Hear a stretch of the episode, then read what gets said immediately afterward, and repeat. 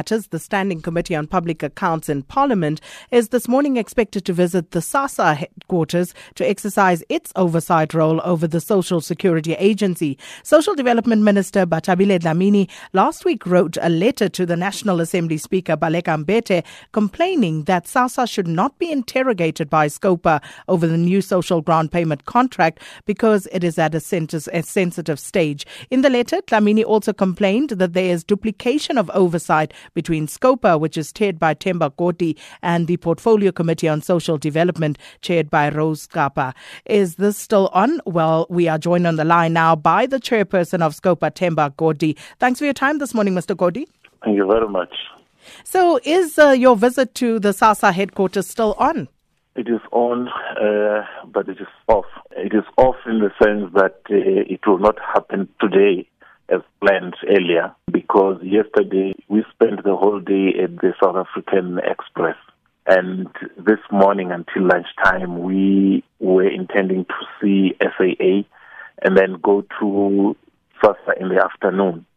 But our experience of yesterday made us realize that uh, we may not be able to see the SAA in only four hours. We probably need the whole day so we've shifted that visit to Friday morning, and uh, we've informed SASSA as such that we're coming tomorrow first thing in the morning. I want to touch on what's happening at SAA, but let's stick with uh, SASSA for a moment. Sure. So, what are your concerns regarding SASSA at this point? Well, there's only one issue at the table now. It is SASSA complying with its procurement timelines to ensure that there is a a company uh, contracted to provide um, social grants come the end of March next year. Now you'll recall that uh, in on the 15th of August they had promised us that that contract with the post office will be signed by the 31st of August. And when they appeared before us on the 5th, they said no, they could not make it. They are going to award that contract yesterday, Wednesday. Then on Monday, they wrote me a letter to say no, they are only going to uh, award that contract this coming Saturday. Now you see, it is these shifting uh, deadlines that uh, have made us worried all along. That uh, if we don't put pressure and keep an eye on SASSA, that CPS contract uh, will give us the same problems that we had beginning of this year.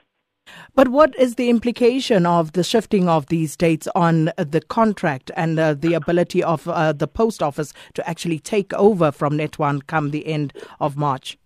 Well, you know, uh, uh Sakina, the post office ne- needs to be contracted in time so that they can start uh, preparing themselves. This is a massive uh, process 17 million uh, grant recipients uh, for for the post office to put in place the necessary systems and build the necessary capacity. Need time.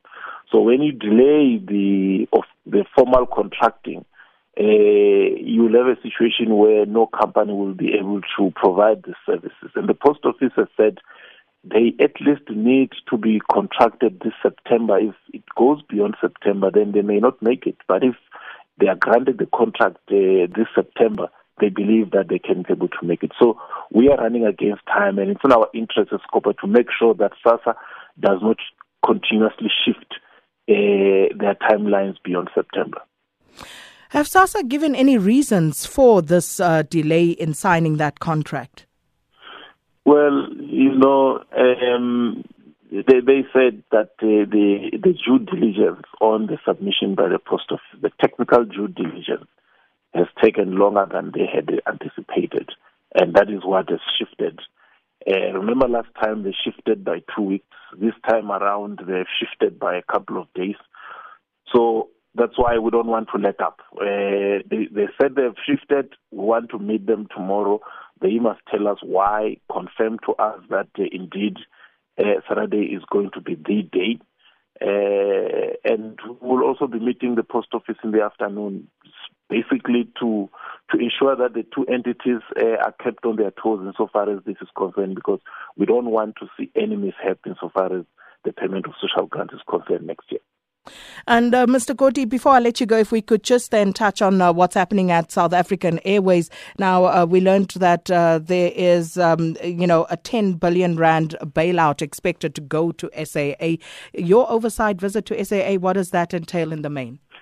Well, you remember that SAA appeared before us earlier, and we said that uh, our interaction with them is going to be a process we're not going to see them at once and let go. So our visit to SAA today uh, is part of that ongoing process to say that uh, if SAA is going to get any cent of public money, uh, in as much as anyway it's a public entity, uh, Parliament must be satisfied that uh, there is a paradigm shift insofar as governance is concerned.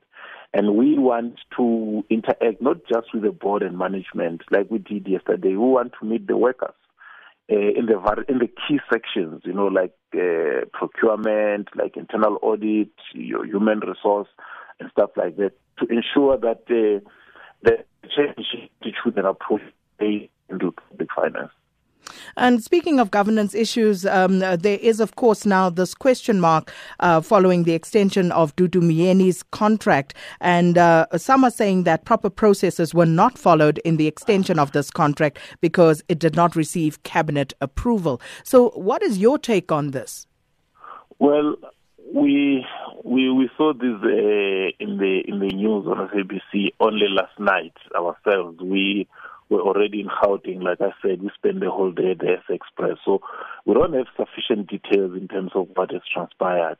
Uh, well, we think that those policy matters belong to the Standing Committee on Finance and say SA is under Treasury. Our main focus uh, and agent focus today is on the finances and especially on governance because that seems to be the major problem. Mr. Godi, let's leave it there for now. Thank you so much for your time this morning. Uh, Scopa Chairperson Themba